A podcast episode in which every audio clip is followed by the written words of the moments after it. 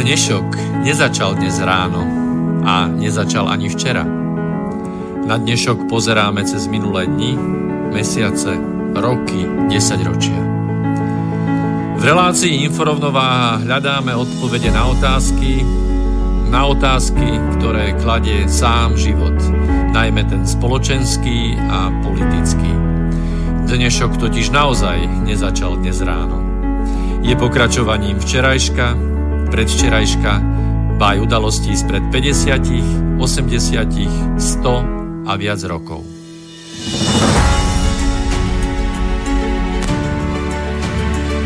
Rovnováhu potrebujeme vždy, všetci a všade. Je preto veľmi podstatné, či sa k nej blížime, alebo sa od nej vzdialujeme. Všetko totiž súvisí so všetkým. Počúvate reláciu Inforovnováha.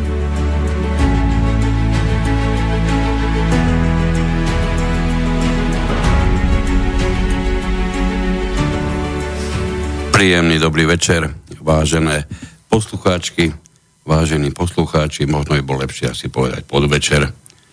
Z Bratislavského štúdia začala deviatá časť, alebo deviaté pokračovanie.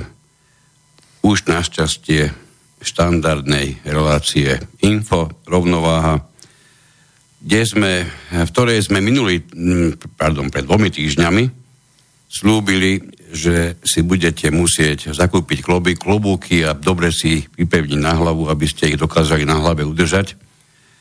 Čiže by sme sa vlastne vyhrážali, že príde neskutočná smršť informácií a teraz nás, pre, nás ťa ťažoba tu tlačí do sedadiel, keď hovorím nás, tak myslím tým seba a samozrejme najmä môjho kolegu Petra Luknára, ktorého týmto teda v štúdiu samozrejme ako vždy vítam. Ahoj. Príjemný podvečer všetkým divákom, pardon, poslucháčom. Bodaj by divákom, divákom, ale našťastie nás nevidia. Zamávame do kamery. tak áno. E, od mikrofónu vás zdraví Miroslav Kantner. A teda naozaj sme, sme pritlačení do tých sedadiel oveľa intenzívnejšie ako kedykoľvek predtým. Čiže by sme, by sme vlastne mohli začať tým, prečo sme nazvali tú dnešnú časť e, tak, ako sme ju nazvali. To znamená, že, že nie, nie kto, ale prečo. Tým sme chceli vlastne povedať to, že nie je dôležité mnohokrát sledovať, kto niečo urobil, neurobil, vykonal, prípadne možno, že je z niečoho podozrivý, ale výrazne viac sa priblížime k realite až vtedy, keď sa neuspokojíme s tým, že zistíme kto, alebo keď nepôjdeme prioritne po tejto, mm, tak povediac, nitke, alebo po tomto úlovku, po tomto odhalení, ale budeme oveľa viac intenzívne od začiatku sledovať, prečo sa také niečo vôbec stalo. Dobrou pomockou býva mnohokrát aj uvedomiť si, kto má z toho aký prínos. Čiže to okrídlené, v Tatrach často používané kibono. A keď tak sa nad tým zamyslím, koľko udalostí už len za, za nášho pomerne krátkeho života po svete prebehlo a my nevieme vôbec, kto ich spôsobil. E, v každom prípade ale vidíme dôsledky. A iba zopakujem z, z mnohých, neviem presne, v ktorej časti minulej sme to vysielali, ale bolo to možno hádam aj viackrát povedané, že my ne, nepatríme k tým, ktorí by si mysleli, že svet a všetko, čo sa tu okolo nás deje, je zásadne výsledok nejakej náhody, ba dokonca chaosu. E, nechcem to pripustiť ani len v základnej myšlienke, presne ako nepripúšťam že to, čo sa napríklad deje s našimi telami, je nejaký chaos a nejaká náhoda. To mi v žiadnom prípade ani ako chaos, ani ako náhoda neprípada. Všetko má svoje začiatky, konce, všetko má svoje počiatky a svoje výsledky. A veľmi radi diskutujeme práve s tými, ktorí majú podobný pohľad e, ako my, to znamená, vedia, že svet je šachovnica dokonca poviem to presnejšie, my dvaja zastávame názor, že svet je množstvo šachovníc. No ale ja sa ešte vrátim k tomu, že keď budete pozerať e, či už teraz priamo v, e, na stránke Slobodného vysielača alebo potom z archívov, tak ste zvyknutí na to, že vždy máme nejakú farbu v rámci toho baneru k vysielaniu a keďže teraz je deviatá téma, to je také, že začiatok a koniec, alfa a omega, čiže koniec nejakého jedného cyklu, tak sme sa rozhodli, že tam dáme takú šedú alebo čiernu, čierno-bielu, Čiže nechceme hovoriť týmto spôsobom dávať nejak, nejaký signál, že, že ideme vidieť veci čierno-bielo v žiadnom prípade, ale je tam ako šedá ako základ. Ale v každom prípade nie je farebná.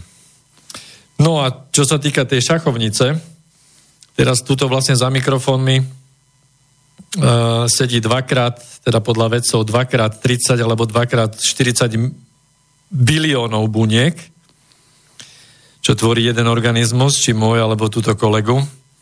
No a tak sa môžeme zamyslieť spolu, že keď týchto 40 biliónov buniek by bolo v chaose, čo len zlomok sekundy, tak skúste sa zamyslieť, že aké by to malo asi dôsledky. No a teraz z tohto odvodiac nie logikou, ale sedliackým rozumom, prečo by sme mali my, ako takýto zložitý, nenáhodný zhluk buniek, fungujúci podľa presných pravidiel, celý ten okolitý svet, ktorý je, ktorého sme odrazom, tak aspoň filozofovia vravia, prečo tento celý svet by mal fungovať na základe chaosu? Keď my nie sme na základe chaosu. Ani zloženie ani nefunguje. No jedenkrát v živote sa nám stane, že tie bunky sa dostanú do chaosu a to je vlastne prvý aj posledný. No a poďme teda k tej, teda k tej téme, k tej téme šachovnice, ako si spomenul. Zbigniew Březinsky povedal, že svet je veľká šachová partia. V minulých dieloch sme sa bavili a mm, sme si dávali do súvisu procesy riadenia, ako od vekov vekúcich tu na, na tejto zemi vlastne fungujú.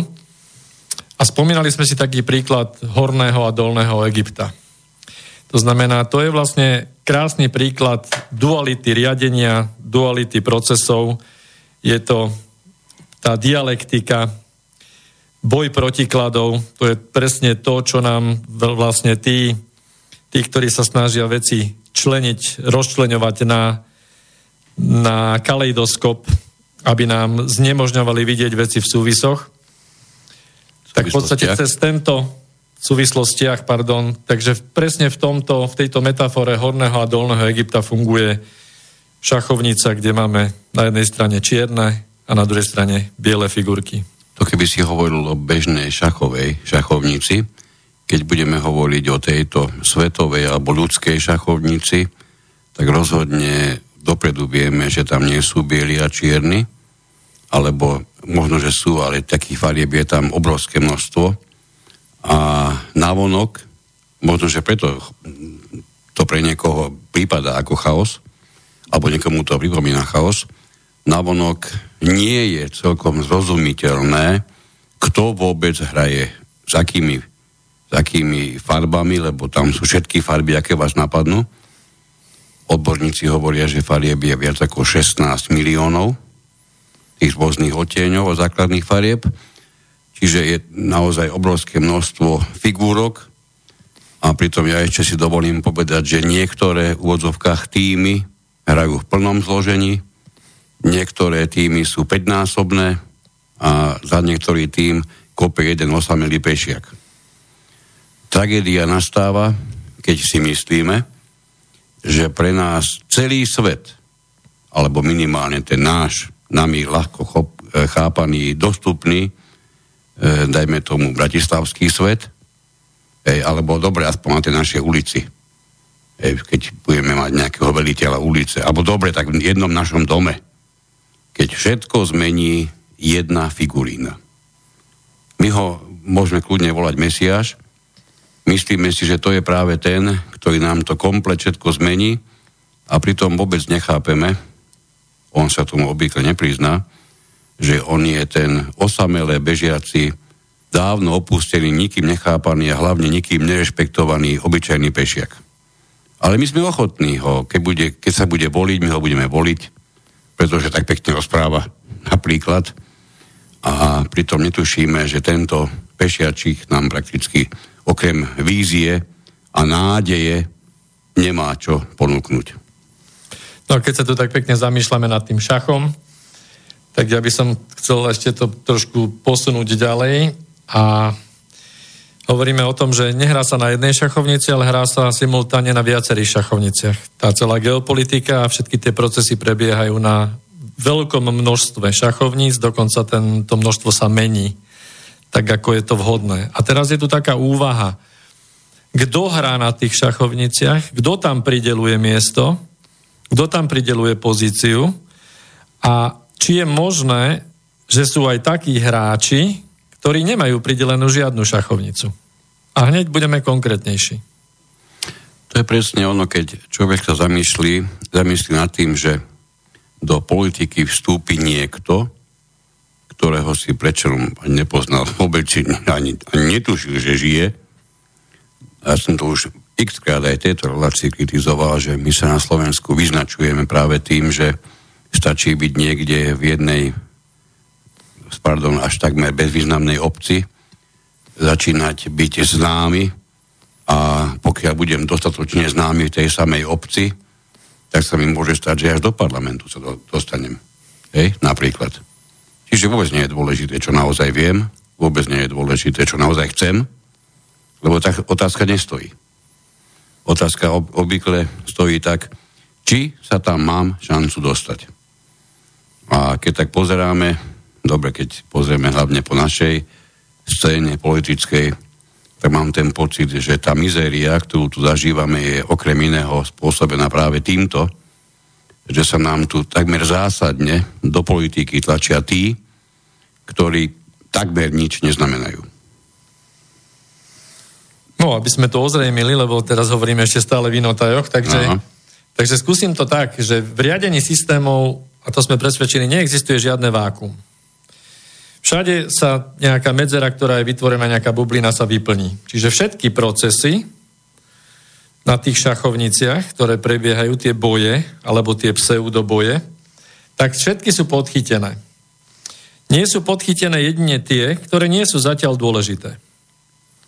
A z toho vyplýva, že tie procesy sú ponechané akoby v chaose.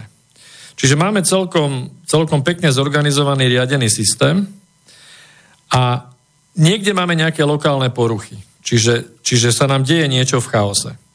Toto môže byť jedna z vecí, kde mnoho ľudí prepadne tomu, že toto chce povýšiť na, na ten celok, že vlastne keďže niečo sa deje chaoticky, nedajú sa veci organizovať, tak, e, tak predsa to môžeme uplatniť na celé spektrum. A tu ide iba o to, že v určitom momente uh, je rozhodujúci aký proces má prebiehať v danej lokalite a aké sú na to vhodné kádre. A keď sme tak spolu s kolegom, eh, eh, nechcem použiť anglické slovo, ale mozgovali sme spolu, eh, vymenali sme si názory, tak sme došli k takému záveru, že, že ako je možné, že na tej šachovnici sa objaví nejaká figurka, hrá nejaké svoje role nejaký čas a potom zrazu zmizne. Spomeniem príklad, už konkrétne ideme treba s pani Merkelová. Áno, je neuveriteľné, ako niekto e, dôležitý, ako je ona, bez ohľadu na to, či nezastupiteľný. Si, či si myslíme, že robila dobrú alebo naopak zlú politiku, to je v tejto chvíli nepodstatné, ale dovolím si povedať, že patrila rozhodne k veliteľom Európy a niekto, kto je veliteľom, alebo minimálne patrí do toho veliteľského štábu, tak dôležitého súčasti, také dôležitej súčasti sveta, ako je Európa, keď sa vám prakticky v plnej sile, bez toho, aby ste videli, že ju odnášali niekde na nosidlách a už je 3, 3 mesiace niekde, ja neviem, nejakom, po nejakom úraze v nejakej nemocnici a už vlastne nikto, takmer nikoho nezaujíma. Jej sa stalo toto isté aj bez úrazu, ona jednoducho, keď si to všímate pozorne, ona odpochodovala z politického života. Na všetkých úsekoch, ktorých niečo znamenala, bola niekým nahradená. Aj toto chceme nazvať náhoda, prípadne výsledok chaosu. Notre Dame horiaci, to je takisto zrejme absolútna náhoda, presne ako musíme trošku ešte ísť naspäť, lebo vieme, že všetko, čo je dnes, má počiatok v iných, v iných dimenziách časových. Takže ten dnešok, keby sme ho chceli chápať na tej geopolitickej úrovni, kde vôbec to, čo dnes prebieha tak intenzívne, že, že, že to je nemožné nevidieť, veď naozaj spočítajme, keď už tu spomíname Merkelovu, ako, ako zmizla prakticky. A je zaujímavé ešte iná vec. No ako bola že, nepostrádateľná. No samozrejme. Spolu s ňou prakticky zmizla migrácia. To je ďalší veľmi zaujímavý fakt, ktorý, aj keby ste rovno nevnímali veci, tak ako to hovoríme my, že, ni, že podľa vás možno, že je to výsledok náhody, aj keď neverím, že tí, čo, tí, čo si myslia, že ide o absolútnu náhodu, že práve toto rádio počúvajú, rozhodne vás nie je veľa, tak keď to nie je výsledok náhody, bude to výsledok niečoho iného. A to niečo iné, to je presne to, čo tu chceme dnes, o tomto chceme hlavne hovoriť. Dvojičky dnes je, pardon, absolútne nepodstatné. Či ich zhodili, zhodili bieli, čierni, ja neviem, fialoví, zelení, kryptojašteri, absolútne nepodstatné. Je úplne, naozaj skúste si to predstaviť, je totálne jedno, z dnešného uhla pohľadu je absolútne jedno, kto za tým stál.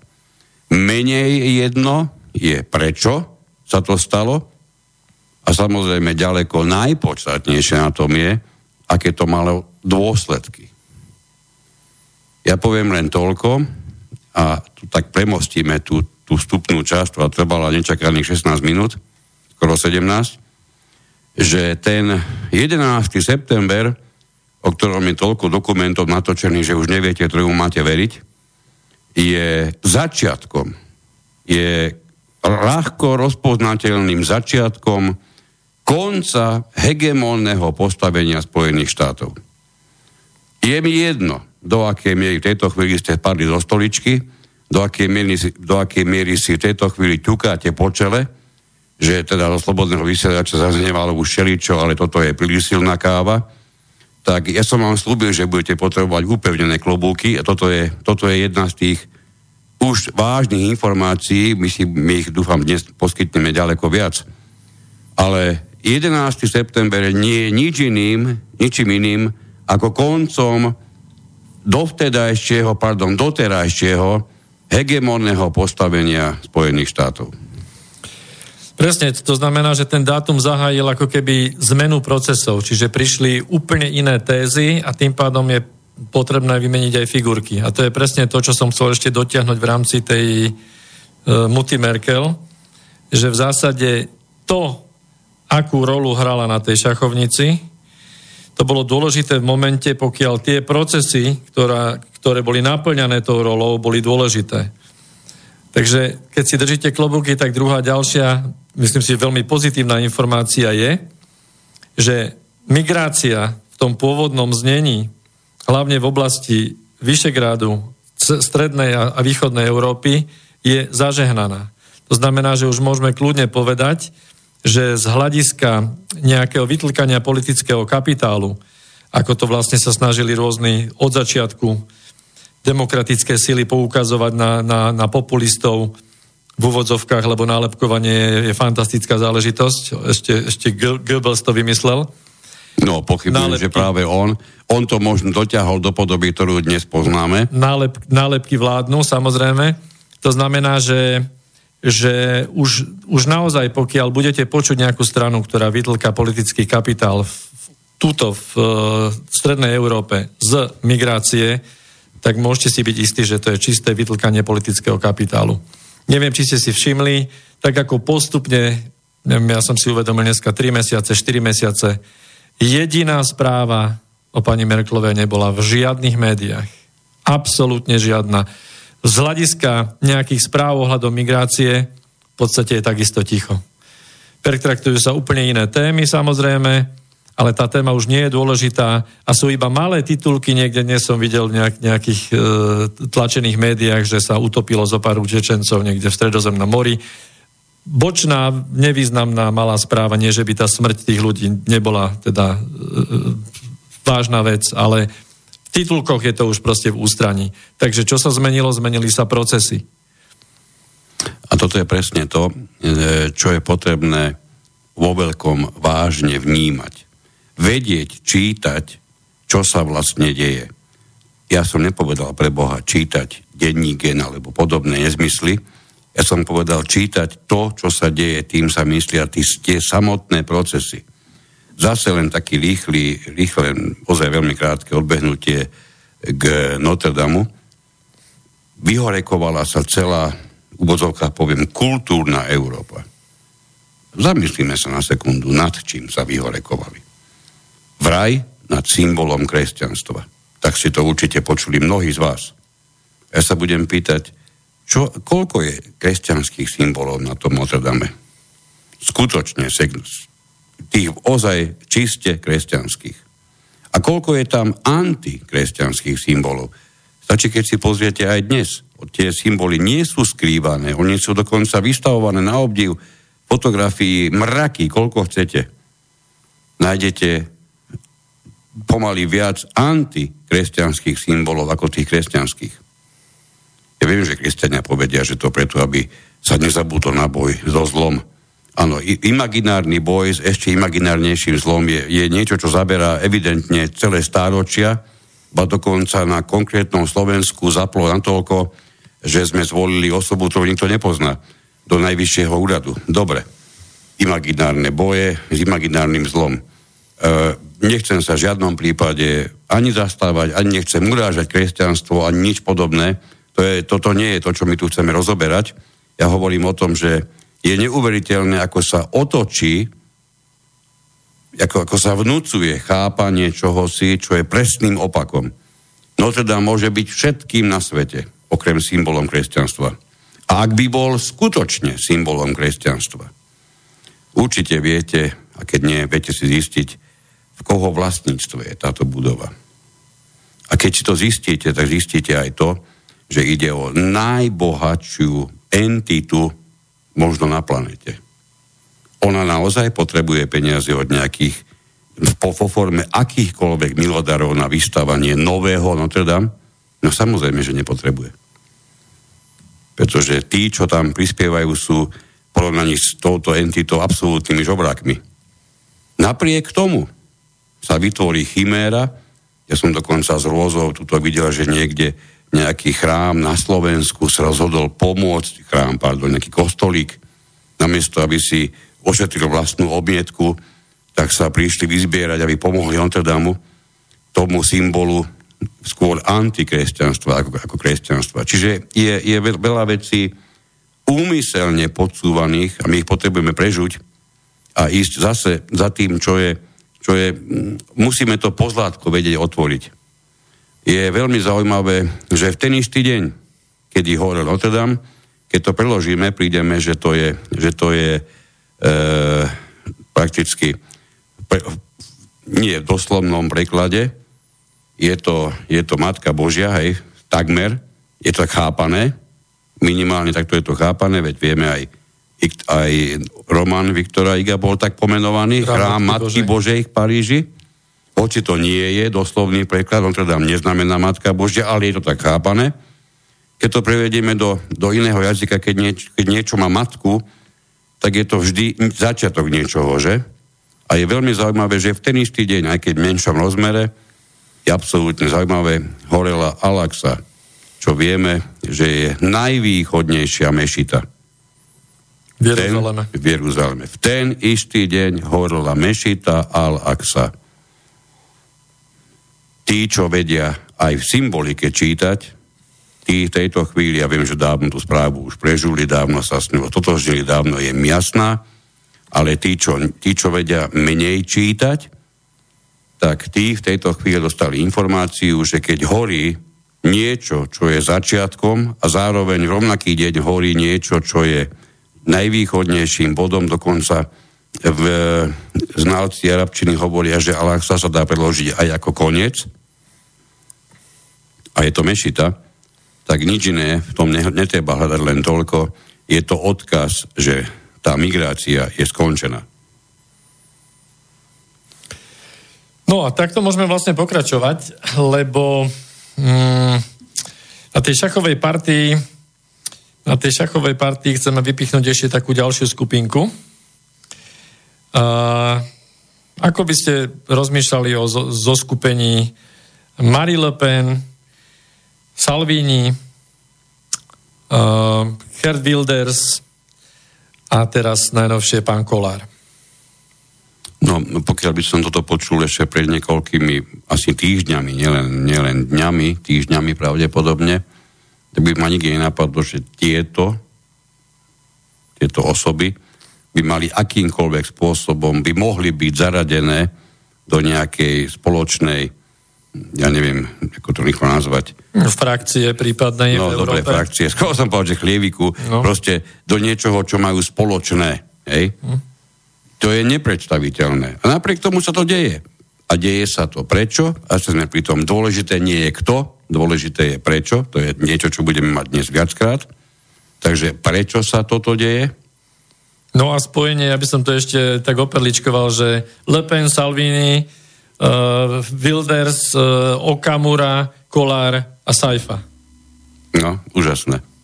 No pretože Saifa pracuje vo fan rádiu, kde pán Kolár je majiteľom rádia, tak no. to, je, to si skúste nejakým spôsobom dať dohromady. A tí, čo ste očakávali, že partnerom Marine Le Pen, Salviniho a týchto, čo som menoval, Tomia Okamuru by mal, mala byť Kotlebová strana, tak ste možno prekvapení. Ja som počúval veľa relácií, že boli ľudia rozhorčení, že treba zatelefonovať Salvinimu a povedať mu, že či vie, s kým sa to spojil na Slovensku. Áno, to je presne tá predstava, že e, ja chcem zavolať Salvinimu, lebo on zabudol na niekoho, na koho zabudol. Hej, on zabudol, on si nevšimol, nevšimol, že je na Slovensku tak významná osoba, alebo možno významná strana.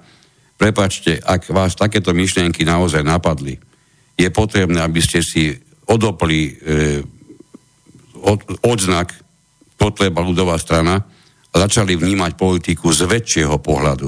Lebo politika nezačala a nekončí pri Kotlebovi. Potrebujete ďaleko, ďaleko širší pohľad, aby vám mohlo výjsť niečo, čo sa výrazne viac približuje k realite. Stokrát sme to tu povedali, ešte to asi stokrát povieme, ak chcete začať chápať vôbec nejakým spôsobom politiku, nebuďte fanúšikom nikoho a ničoho. Je úplný základ. Ako náhle ste fanúšik Kotlebu, čo vám nevyčítam, viem si to predstaviť, rozumiem tomu, ja viem, že môže zbudzovať a aj zbudzuje mnohé a mnohé nádeje, ale ako náhle ste jeho fanúšikom, dokonca nekritickým fanúšikom, prepačte mi to, uteká vám reálny pohľad. No nie, že by bol nejaký rozdiel medzi stranou pána Kotlebu a stranou pána Kolára. V zásade v nejakom, nejakom význame, možno trochu v percentách, ale, ale nejaký väčší rozdiel tam takto na prvý pohľad vidieť nie je. No ale chcem tu, chcem tu iný príklad, alebo dať to do iného súvisu. Nie je to náhodou tak, že sú tu dané nejaké šachovnice a že pán Kolár zo stranou Smerodina bol pozvaný na určitú šachovnicu, na ktorej sa už nachádzal pán Salvini a na túto istú šachovnicu dostala pozvanie aj Mary Le Pen.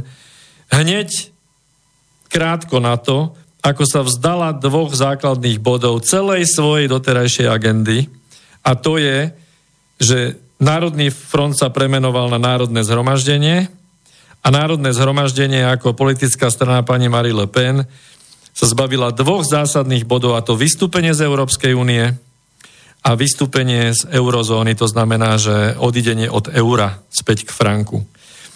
A čuduj sa svete, doteraz vlastne bola neakceptovateľná, bola to tá nesystémová strana a zrazu bola priradená na nejakú šachovnicu. A čuduj sa svete, na tejto šachovnici je pán Kolár. A presne preto pán Kotleba so stranou ľudové, ľudová strana naše Slovensko sa nenachádza v tejto budúcej frakcii, pretože nebola mu pridelená šachovnica. Preto vykrikujú tie akože demokratické sily, naše, naša demokratická opozícia, preložím vám to, to sú tí hráči, ktorí majú pridelené miesta na šachovnici a Kotleba, ľudová strana naše Slovensko, nemá pridelenú žiadnu rolu na šachovnici. A keď pozeráte cez, cez tento, tieto pohľady alebo cez tento perimeter na, na politické dianie v rôznych krajinách a počujete tú retoriku, ako stále omielajú dokola, že tuto my sme demokratická opozícia a tuto je nesystém, ne? tak nič iné vám v podstate nehovoria. Nebola im pridelená šachovnica. Pán Danko má ak, ak polovicu hlasov LSNS, tak bude asi rád v nasledujúcich voľbách. Napriek tomu No to bude mimoriadne prekvapený. On sám, je, podľa mňa. Je zaradený na šachovnici a z tohto titulu vykrikuje na druhú stranu, že ste nesystém a nikto vás nikde nepríjme. Veď vám to priamo hovorí. Pán Danko, predseda parlamentu vám hovorí, že pána Kotlebu nikde nepríjmu. Nemá pridelenú žiadnu šachovnicu. A mám ten ničím nezmeniteľný názor, že keď sa akýmkoľvek spôsobom jeho strana, zástupcovia jeho strany dostanú do, do Európskeho parlamentu, tak nič sa nezmení. Pokiaľ nebude dôležitý pre väčších hráčov, nemá sa čo zmeniť. Jemu je vyslovene, teraz, teraz prepašte, ak, ak, ste, ak ste voliči práve tejto strany. To ne, to ne, to, toto nepatrí len k, k nemu, to je vo všeobecnosti. Pokiaľ ste prišli ako dieťa na piesok a nemáte vlastnú formičku a chcete sa hrať, tak ste odkázaní na to, že vám tú formičku niekto prideli, niekto požičia. Niekto sa dokonca nad vami až zlútuje, že vy ešte nemáte, aby ste sa mohli hrať s nimi. Inak ste tam niekto, kto síce v tom piesku môže stať, môže robiť čokoľvek, ale prakticky sa do hry nemá ako zapojiť. Ja mám ten pocit, že, a, to nekom, a teraz nekomentujem, či to je dobre alebo zle, ja mám ten pocit, že postavenie strany nielen, nielen pána Kotlobu ako, ako človeka, ale celé jeho strany je presne takéto. Už je na pieskovisku. Ďaka tým hlasom, ktoré získala sa na pieskovisko, tá strana dostala. Nemá v rukách ani lopatku, ani formičku, nemá v rukách nič. Tak. Čiže ináč povedané, nemá koalitný, koaličný potenciál, to je tiež také slovičko, takto to hovoria, Takto to hovoria politológovia, potom mnohí ľudia nechápu, či hovoria švédsky alebo čínsky. Áno. Dobre, dostali sme sa zhruba do polovice, dáme si malinku prestávočku, má nejakých 3,5 minúty, staršie ročníky si veľmi radi spomenú, že sme kedysi v minulosti dávnej tie, túto pesničku možno prvýkrát počuli ešte z niekdajšieho rádiu Luxemburg a potom nám táto dáma s neskutočným hlasom dostala sa do povedomia aj vďaka tomu, že tie pesnička, tá pesnička bola natoľko dobrá, že sa nemohla k nám nedostať. Tak sa budeme počuť zhruba o 3,5 minútky.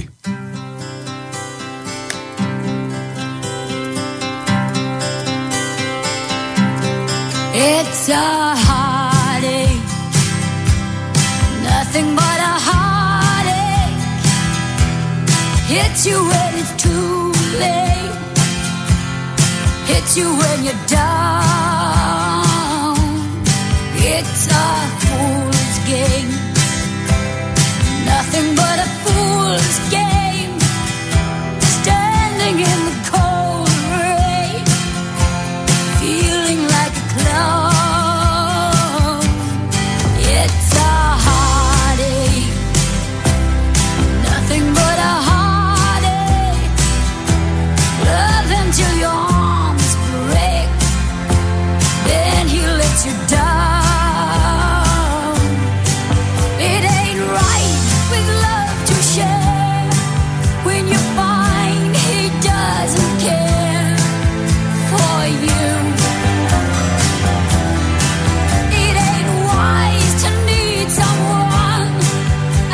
pictures on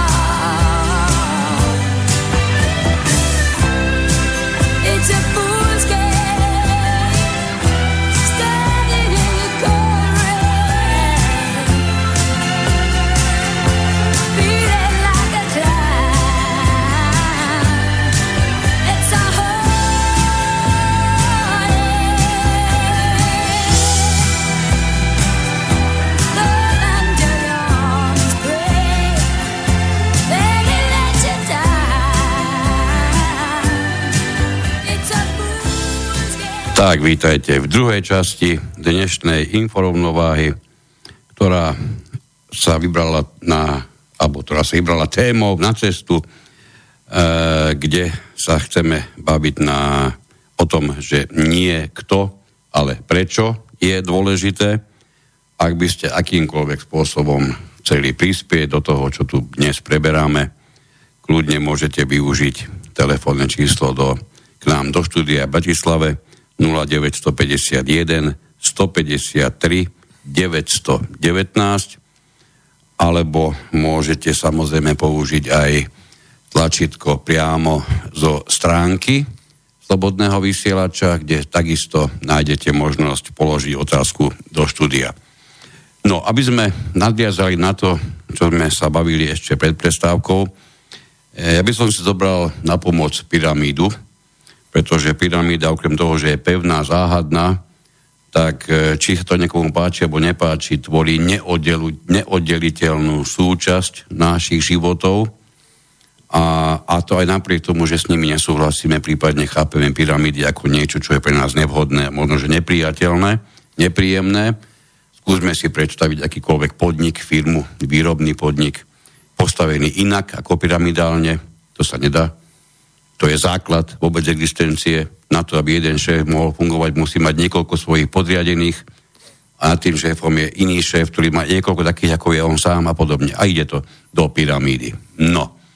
A mnohí povieme logicky, veď aj konec koncov politika v tej krajine, republike, štáte je takisto založená prakticky na pyramidálnom systéme, kde na spodu sme my ľud a niekde hore je král, prezident, predseda parlamentu podľa toho, aké je kde zriadené, kto je tam, kto je tam najvyšší, najmocnejší. No a je zaujímavé, že naše úvahy obvykle pri tomto bode končia. Ako keby nad týmito ľuďmi, nech sú kráľmi, nech sú, nech sú ja neviem, prezidentmi, ako keby nad nimi už neexistovalo vôbec nič a oni sú tí najväčší prakticky seberovní po celej zeme guli. Aj dnešná realita vás musí ubezpečovať, že ani zďaleka to tak nie je. A okrem iného nie je to tak preto, lebo oni sami sú súčasťou, nie, nie iba oni, ale aj jednotlivé tie, tie pyramídy postavené v tejto republike, štáte, krajine. Je, všetky tieto pyramídy sú súčasťou väčšej pyramídy ktorá zase má len a len podobu pyramidy. Z nej sa nestal ničo, nič tvorec, ani, ani kruh, ani nič podobné, ani gula teda. Je to stále pyramída.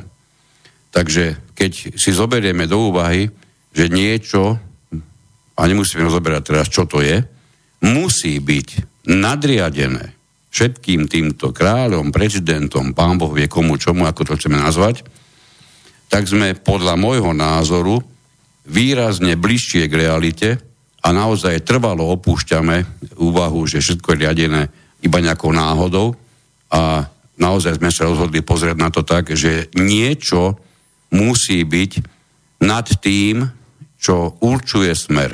Nazvem to aspoň takto, určuje smer, aby sme sa ne, nezostali do, do situácie, že nám tu niekto bude pripájať nejaký kryptojašťerov a akých to ešte akých jašterov ešte používajú popri konšpirácii veľmi často. Reptiliánov nejakých. Reptiliánov, áno, som skoro zabudol ten nezmyselný výraz. No, čiže my sa nebavíme v tejto chvíli ani o reptiliánoch, ani o zelených, ani, ani oranžových jašteroch, bavíme sa o tom, že máme tu výsledky činnosti všetkých týchto ľudí, ktoré by boli pre mňa, a nielen pre mňa, aj pre kolegu a určite, určite pre mnoho iných ľudí, vysoko prekvapujúce, ak by mali byť chápané iba ako výsledky náhody.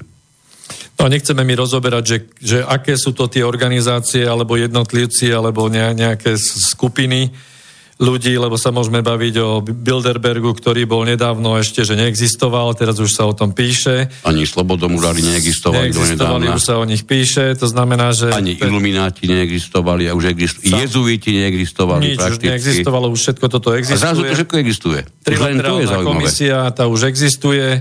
Uh, banka medzinárodného zúčtovania, bankové inštitúcie na najvyššej úrovni FED a tak ďalej. Čiže nechceme sa baviť o tom, táto relácia nemá viesť k tomu, aby sme my dohľadali, že kto je na špici tejto celej pyramídy, ale ide o to, že keď sa znovu pozriete na to, ako vyzerá šachová partia, tak je šachovnica na stole, teda v tej jednej šachovej partii a na jednej strane stola je jeden hráč a na druhej strane je druhý hráč a ťahá figurkami.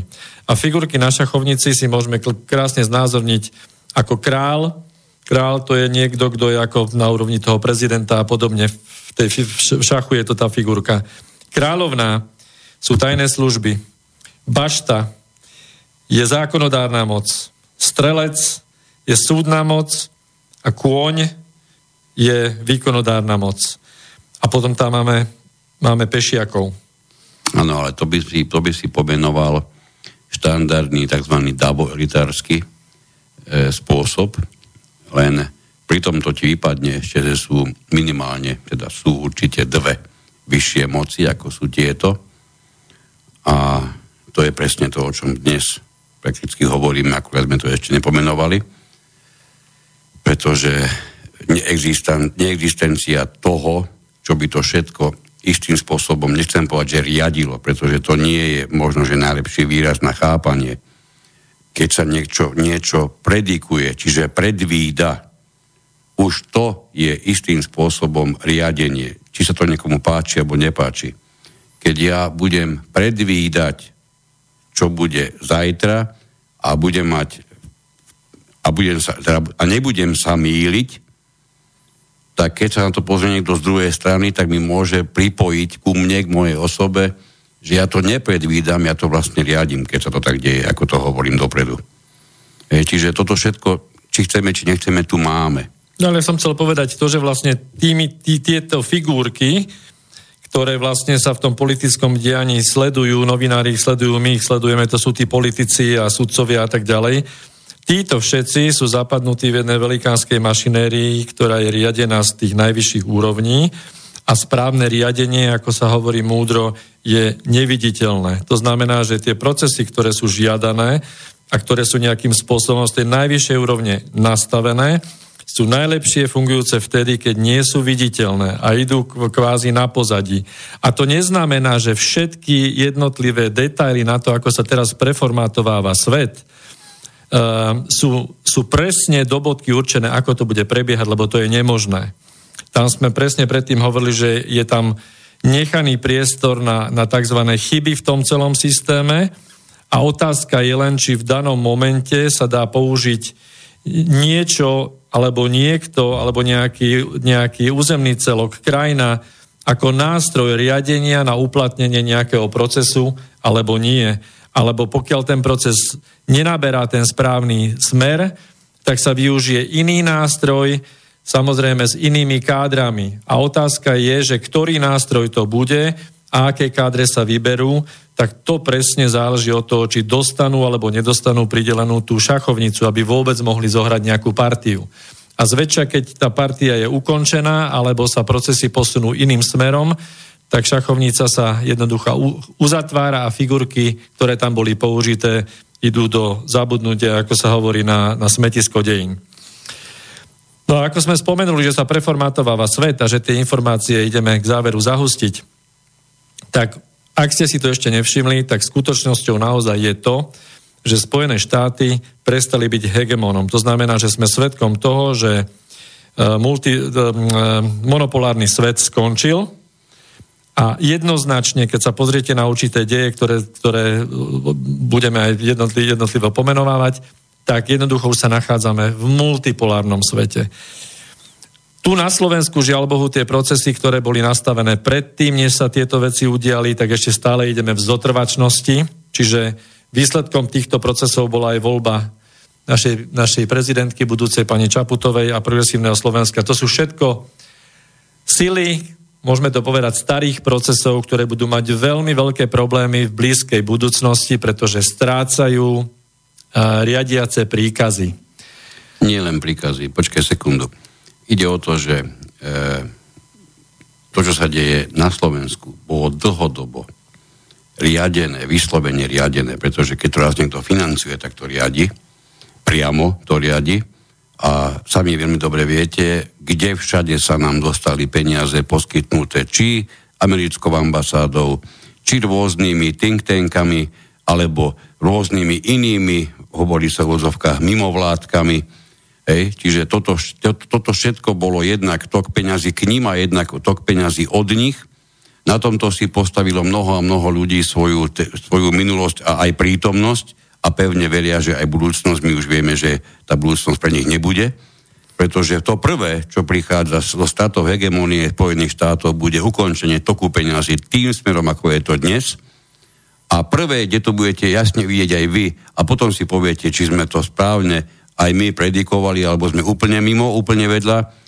Uvidíte, ja to nehovorím, ja nehovorím, že to bude zajtra, bude to mimoriadne dohľadnom čase, budete vidieť, ako sa zastavuje tok peňazí e, zo, zo štátnych elít, zo Spojených štátov, ktoré stoje, stoja v zásade za tým všetkým, čo dnes nazývame e, nenávisť voči Rusku, pretože tieto elity potrebujú mať túto nenávisť umelo vyživovanú, inak sú nepodstatné ich zbrojenia, ich všetky snahy týmto smerom. Preto sa všade dnes čítate na všetkých denníkoch, ktoré sú, do ktorých sa dostali peniaze zo týchto štátnych amerických elít, je úplne jedno, aký, akou cestou. Keď niekto dnes bezoštyšne napíše, prehlási a povie, že skutočnou hrozbou pre európsky mier je Rusko, tak prepáčte, alebo mu zoberte občianský preukaz, lebo nie je schopný samostatnej existencie, alebo to ho- hovorí preto, lebo má k tomu dôvod, je na to motivovaný, ale rozhodne nie, nie preto, že by o tom mohol byť vnútorne presvedčený. Pretože na toto nedostanete žiadnu logickú súvislosť. No a pre tých, ktorí sa stále hrabete v tých, e, v tých informáciách ohľadom e, ruskej kauzy, voľby prezidenta Trumpa, Malerova správa, alebo v Británii Skripalgate, hej, otázka otravy dvojitého agenta, tak e, ja viem, že aký mnoho, mnoho ľudí má na to pohľad, ako, ako sa vrtá v tom, že je to opodstatnené a tak ďalej. Uvedomte si, že od dvojčiek, pád dvojčiek, ako bolo povedané, cez túto ruskú kauzu, Malerovú správu alebo aj Škripalgate v Británii sa jedná o demontáž vôbec serióznosti mocnosti Spojených štátov, pretože pokiaľ si uvedomíte, že informácia, že to podstate nevýznamné, uh, slabé Rusko, ktoré, ktoré by malo byť teda vykreslené ako agresor, ale ktoré, ktoré, ktorý nemá ekonomickú silu, pokiaľ by naozaj dokázalo v mocnosti, ako sú Spojené štáty, ovplyvniť voľby, tak to je predsa strašná hamba. To znamená, že má to presne opačný efekt. A to isté na demontáž bývalého britského impéria, na to slúžila vlastne táto kauza Škripalovej otravy. A môžeme ísť ďalej. Aj Brexit. No samozrejme, Brexit to, to, to, je, to je zosmiešnenie Veľkej Británie. Zosmiešnenie Veľkej Británie, z, z likvi, likvidovanie akékoľvek dôstojnosti vôbec tohto, tohto bývalého impéria. Pozrieme a... sa, prepač sekundu, no. pozrieme sa, aké sa spustili procesy, tie už, už finálne procesy. Nehovoríme o Vietname, kde, kde najsilnejšia krajina na svete prehrala svoju vojnu, čo doteraz nikto nepochopí, kto si pozrie aspoň 5-6 amerických filmov a pochopí, že to je najväčšia, najgeniálnejšia krajina, ktorá tu kedy v živote bola, s najfamoznejším vojskom, aké kedy bolo. O, ono vám dokáže prečítať z, z kozmickej lode z vesmíru, vám prečítajú odkaz na A4 na vašej vo vašej kancelárii, tak s touto technológiou neboli schopní aj skudáka, e, ktorý sa im skrýval po horách kdekade, hej. Ako, chceme ešte dokumentárnejšie vysvetliť, že to všetko bolo proces zosmiešňovania. Seriózne. Prehrali prakticky všade, kde sa, kde sa vyskytli. Narobili spúšť, kde sa vyskytli, ale pozrite sa, kto musel vyhnať e, islamských hej, bláznov z, zo Sýrie, to ich odtiaľ musel povyháňať, kto sa, do, sa toho zapojil a hlavne skúmajte prečo. Prečo práve toto zosmiešnenie Spojených štátov nastalo a pod takým drobnohľadom, pardon, a aj svetových agentúr, ako to bolo v tomto prípade, to, to, je, to je exibícia. Asad pustí na vlastných ľudí chemické zbranie, prosím vás, zamyslíme sa ako ľudia. Kristove rany. Keby ten človek chcel robiť niečo, čo ho natrvalo odpíše od všetkej sympatie celého sveta, tak urobí práve toto. On by musel byť megablázon. Megablázon, aby niečo podobné v skutočnosti išiel urobiť. Pozrite sa, aká išla odozva zo Spojených štátov, vybombardovali bezvýznamné letisko, kde netrafili nič to je všetko dokola to isté. To nesie všetky rovnaké znaky. Išli do Iraku, kde boli zbranie hromadného ničenia, od, odkráglovali tam najvyššieho predstaviteľa Iraku a čo našli?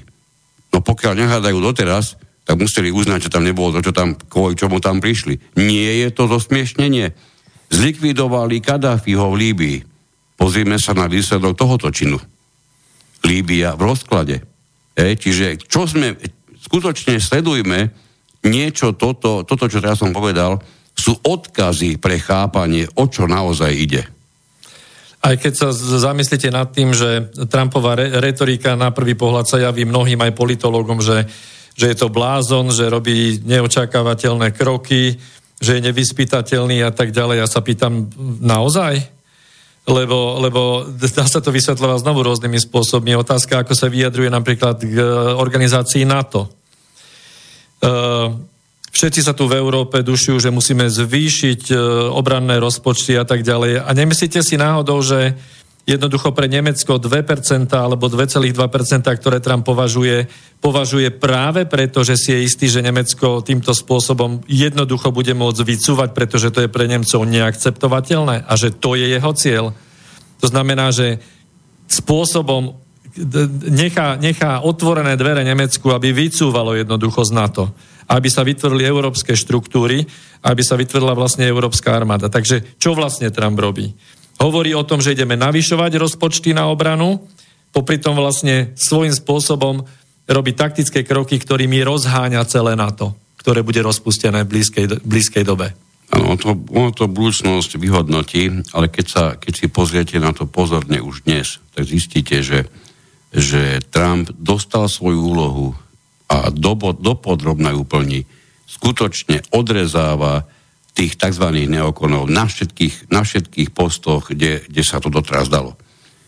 Naozaj ten prechod tej, toho, toho hegemonizmu vďaka Trumpovi je jednoznačne urýchlený a už onedlho budete vnímať ako hegemona úplne iných hráčov, aj keď dnes to vyzerá tak, že to je až nepredstaviteľné, že by to niekedy tak mohlo byť. Jednoznačne to tak bude a opäť tu budete môcť konfrontovať tým, čo sme dopredu hovorili pretože Čína na to jednoznačne v tejto chvíli je určená. Ej, a to nie je od včera. Čína sa stavia do dnešnej, do dnešnej pozície od 70. rokov. Tieto procesy neprebiehajú za jeden mesiac, za jeden rok, za, jeden des, za 10 rokov. Dokonca mnohokrát tie udalosti a tie, tie, tie následky ten želaný výsledok ani neprichádza priebehu jedného ľudského života. My sme si navykli na to, že čo sa neudie v našom živote nás vlastne nezaujíma a a táto chápeme aj do minulosti, že to, čo bolo pred našim životom, to vlastne nemá nič spoločné s tým, čo je dnes. A my sme na to upozorňovali od prvého dielu. A sme ho tak nazvali. Dnešok nezačal dnes ráno. Tak a kľúče od miešačky v podstate už niekoľko desaťročí odozdávali Američania Číňanom presunom fabrík, presunom e, technológií, know-how, ešte k tomu, keď dáme tú e, čínsku schopnosť všetko okopírovať a všetko urobiť ešte lacnejšie, tak je to jednoduché.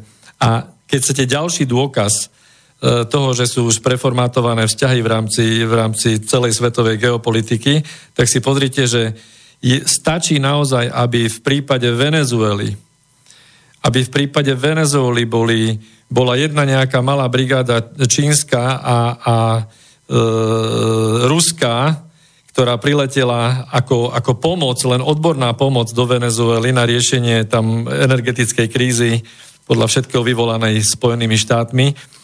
A tieto dve malé jednotky stačia na to, aby Spojené štáty nenapadli Venezuelu? Popri tom tie, tie silnohubé reči, e, či už Pompea, alebo rôznych týchto e, jastrebov z, z Washingtonu, jednoducho všetko je to bez zube, nie je to znovu ten istý scenár, že proste vedia, že si to nemôžu dovoliť, jednoducho napadnúť Venezuelu nemôžu, lebo by to malo veľké geopolitické dôsledky a, a je to znovu zne, strapnenie a znemožnenie uh, tej, tej vedúcej role? No a to isté ich čaká, alebo nás čaká aj v súvislosti s tým natoľko vo veľkom avizovaným e, prítom, avizovanou prítomnosťou amerických vojsk u nás, aj s tými všetkými našimi letiskami a s tými zbrojnými a, a s ďalšími skladmi. E, nič z toho sa robiť nebude, je to logické.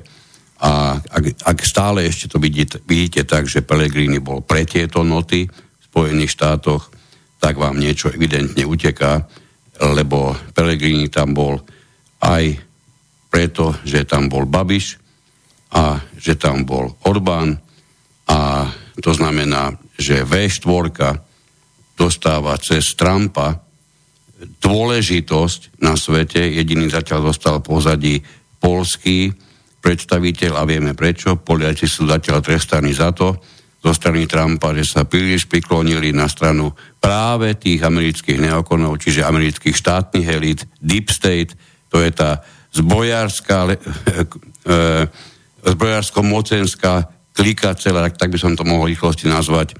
Takže v tejto chvíli sú Poliaci prakticky tak trošku trestaní a oni pozvanie k Trumpovi vyslovene ostentatívne zatiaľ nedostali. Podobné veci si rozoberieme ešte v budúcom, v budúcom vysielaní. Vidím to tak, že dnes sme nestihli opäť ani polovic toho, čo sme chceli. Žiaľ Bohu, náš čas sa na dnes naplnil. Čiže či chceme, či nechceme, musíme sa rozlúčiť. Na dnešok to ukončíme, budeme pokračovať určite na budúce. A ak by ste mali akékoľvek e, po, poznatky, otázky, môžete písať priamo k nám na informovnováhu. Nájdete na stránke informovnováha.sk našu e-mailovú adresu. Na dnešok sa s vami lúči Peter Luknár. Príjemný večer ešte všetkým. A Miroslav Kantner. Ďakujem veľmi pekne za pozornosť a budeme sa počuť znovu o dva týždne. Do počutia.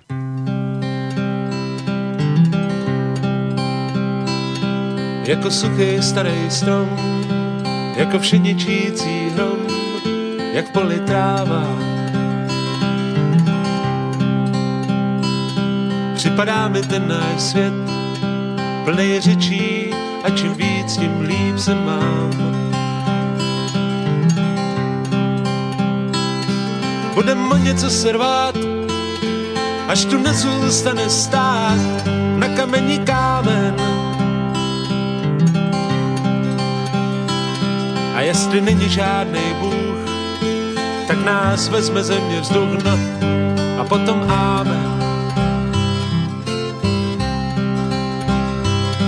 A to všechno proto jen, že pár pánů chce mít den bohatší králů.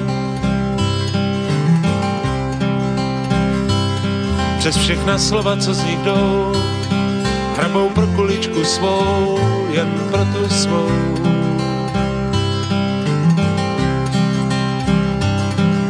Budem něco srvát, až tu nezůstane stát na kamení kámen. A jestli není žádný Bůh, tak nás vezme země vzduch, no a potom ámen. Možná jen se mi to zdá a po těžký noci přijde, přijde hezký ráno. Jaký bude, nevím sám, taky jsem si zvyk na všechno kolem nás.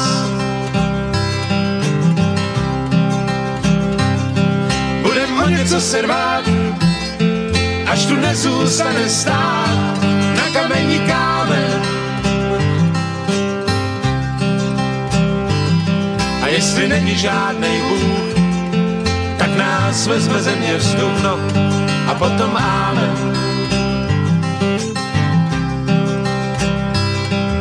na na na na na